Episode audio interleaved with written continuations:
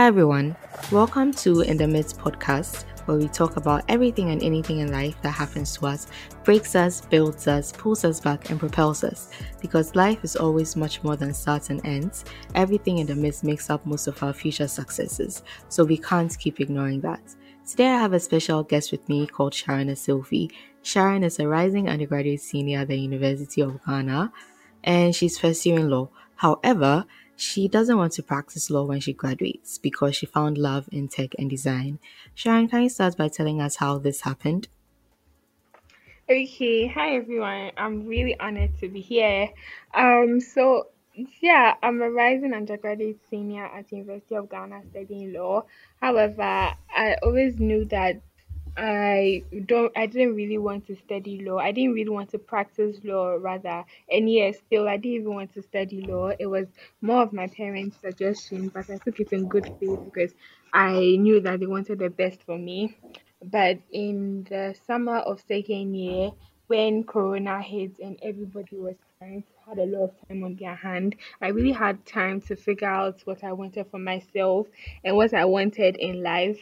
So I enrolled in, I decided to enroll in YAW's Talent Accelerator program called Our Girls Our Future. And in that program, I was enrolled in the software engineering track and we learned how to code in Python. I mean, not everything in Python, but it was a good foundation for me. And then also in that same year, which was 2020, I enrolled in another program organized by YAW. Time was a UI UX design program solely organized for the alumni of the OGOF program. So it was during that program that I realized that I actually really loved design and I loved tech and I loved everything um, about the tech community and the tech field and the tech industry. So I decided that okay, I have found something, I have finally found something that I love to do and I think I want to pursue this. So for me, that's how it all started. Awesome. So I want to ask whether you faced any challenge coming to terms with that conclusion because you had spent so much time and energy in this law degree only to come to your third year and realize that uh, I actually don't want to do this anymore and I've actually found something new that I would like to pursue. How hard was that struggle? Like, did it affect your identity in any way? Like, how was the situation like? Um, so good question. So in the beginning, it was kind of hard to come to terms with not not hard per se, but then in the sense that I felt a bit undecisive because I felt like I've started the law. Why am I like quote unquote quitting in between? But then I realized later on that it's not actually quitting. I mean, you can't call it quitting when it's something that you never wanted to start in the first place you can't call it quitting when it's something that you never believed in in the first place. So I came to terms with the fact that yeah, I'm changing my mind, but it doesn't make me undecisive. It doesn't mean that I don't know what I want. Rather, it even solidifies the fact that I actually know what I want for myself. To be able to um be so bold to say that okay, I don't want to practice law, at least not now, but I want to do something that I think I actually love. I think that's rather um solidifying the fact that I know what I want for myself. So yeah, in the beginning it was a bit like you're so undecisive, Sharon, but later on I came to terms the fact that it's totally okay to change your mind along the way. Yeah. Right. So, how were your parents' reaction to this new change?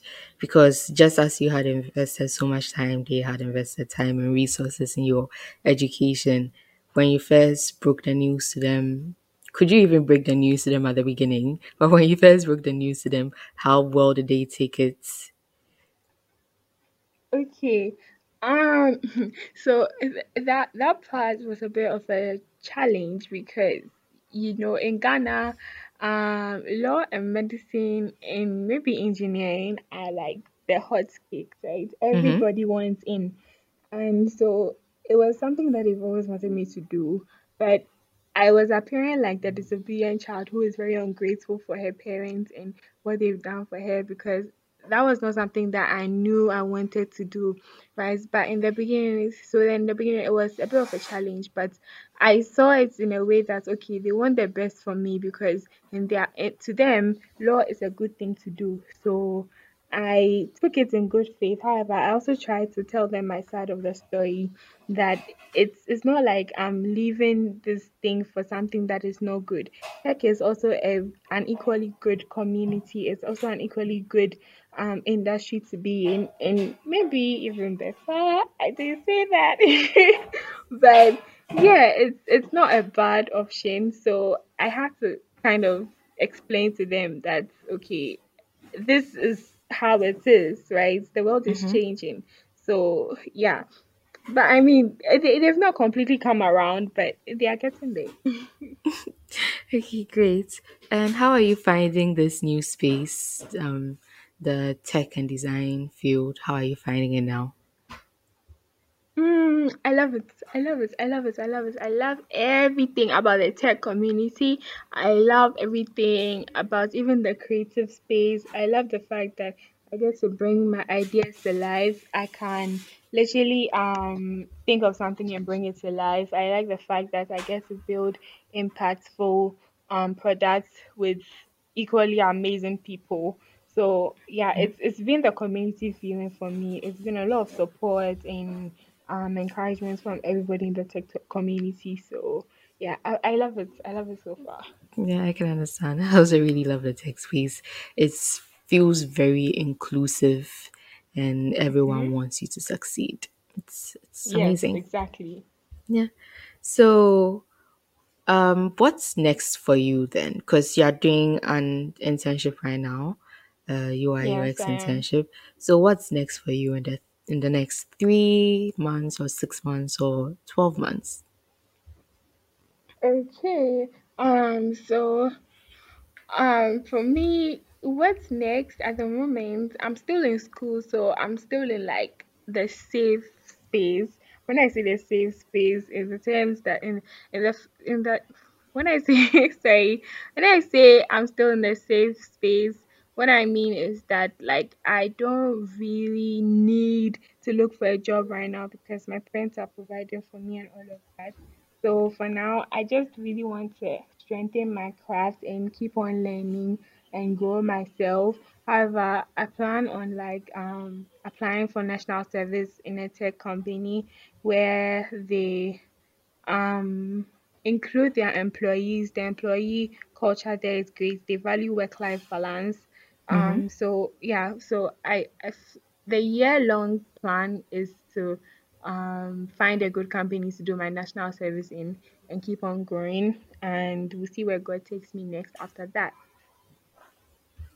Awesome. So, what would you say to anyone in a similar position? What would you say to anyone who is studying something that they are not interested in or something that they don't want to pursue a long term career in? Just anyone who is in a similar position, what would you tell them from your experience? Okay. Okay. Um, so the first part is for the people who are doing something that they don't like, probably a course or a job that they don't like or something. One thing that I'll really tell you is that like I understand, I know how it is, right? I know it can be so difficult, but at the end of Mhm. the day, try as much as possible to learn something from whatever you are doing. For example, as I'm studying law, I don't particularly like it, but I've told myself that at least, even if I don't get anything out of this four years that I'm doing law, at least when I come out, my writing skills, my speaking skills, and my um my my writing skills, my speaking skills, and my um legal research skills should improve because I can't be a law student and not have good writing skills or good speaking skills. Mm-hmm. So that's one thing that I've promised myself that I have to learn,